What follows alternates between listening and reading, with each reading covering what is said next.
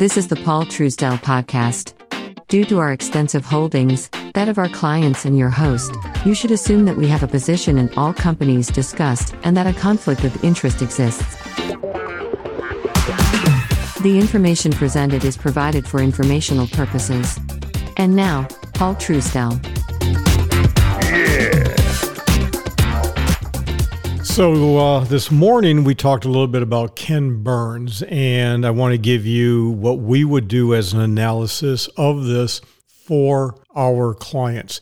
For those of you who are clients, this will be an expanded discussion that we're going to have for you. But this is ugly, pure, unadulterated, ugly. But I'm quite comfortable. Most people will not understand why it's ugly until I explain it.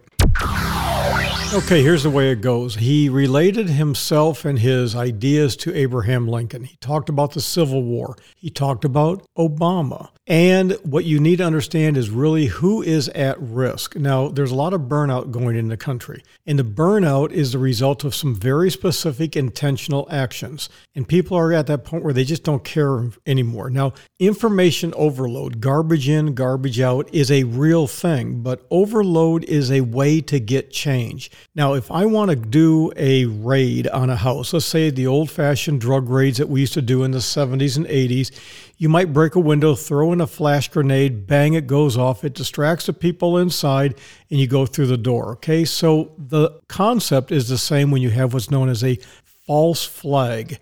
It's the same thing when you have movies, you have uh, radio, you have songs, you have all sorts of things getting people ready. You do a Chinese water torture on them, but it's not torture, it's just ongoing propaganda by way of journalism and media and entertainment.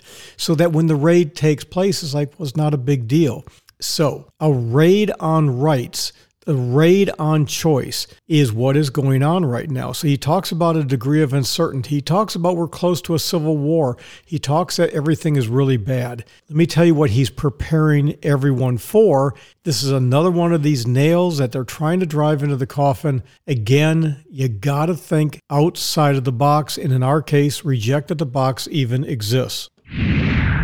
So, when it hits the fan, what we have always been ready and able to do is to move quickly. That's what an investment advisor does. That's what anybody does who understands how to survive. People on the bottom do very well at surviving, people at the top do very well at surviving. It's all of those who are in the middle, the midwits, who are used to following orders, never questioning anything, sucking the government tit, sucking the tit of the of corporate America. You know, just gotta follow the rules. These are the people that are going to get slaughtered. So here's the way it works: they know they know in Washington and all the state houses, anyone who's in the intelligence business, whether it's private sector or public sector, that there is a great deal of unrest in the country. When you have unrest, people, economically, it's bad. So one third of the nation is fed up. This whole COVID thing, this loss of freedom, they're done. Now, 50% of the population is pure midwits. So one third, 50% midwits, and of that, about 25% or 8 to 8.25% of the population, they're not just fed up, they're ready to fight. And that's what everybody's concerned about because that is a sizable enough size of the population where you can do anything, anything you want. Now, you have to exclude females because they will not fight. There are exceptions to the rule, but on the average and whole, for the most part, we're not talking about women. We're talking about men between 15 and 49. 77 million, of which 60% are white. So they're terrified of 46.2 million Americans. Crunching it down, we've got 3.9 million who are ready to say we're done and go to war. A lot of these people are in law enforcement, they're former military. That's 78,000 people per state in the nation. Now, what I do is I look at threat analysis on a world basis, on a domestic basis, on a state and local basis, because it has to do a lot with economics. Remember, when it hits the fan, the person who is the calmest, who sits back and is most prepared, is most likely going to win.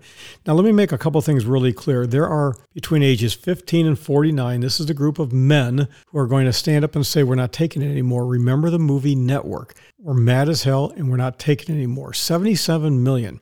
60% are white. So you have 46.2 million white men that they are terrified of. Of that, let's drop it down to our figures, which means 3.9 million white men between 15 and 49 are pissed off. there's only 78,000 per state. Only 78,000 per state, 3.9 million. There's a grand total of 700 police officers, 700,000 in the United States, of which only about maybe a third can actually do the job. They're, you know, only about a third can actually do the job on the street.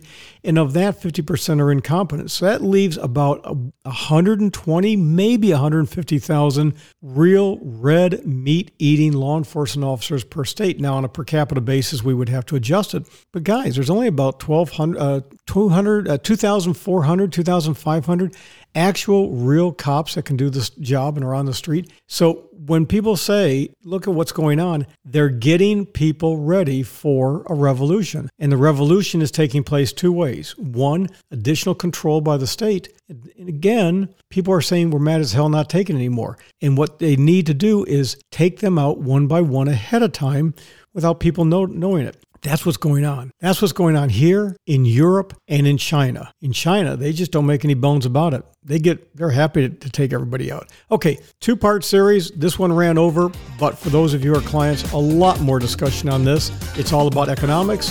Follow the num just follow the money, guys. Follow the money. This has been the Paul Truesdell podcast.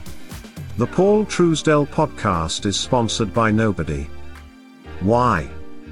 Because paid advertising chokes and corrupts free speech. Yeah. This was part two.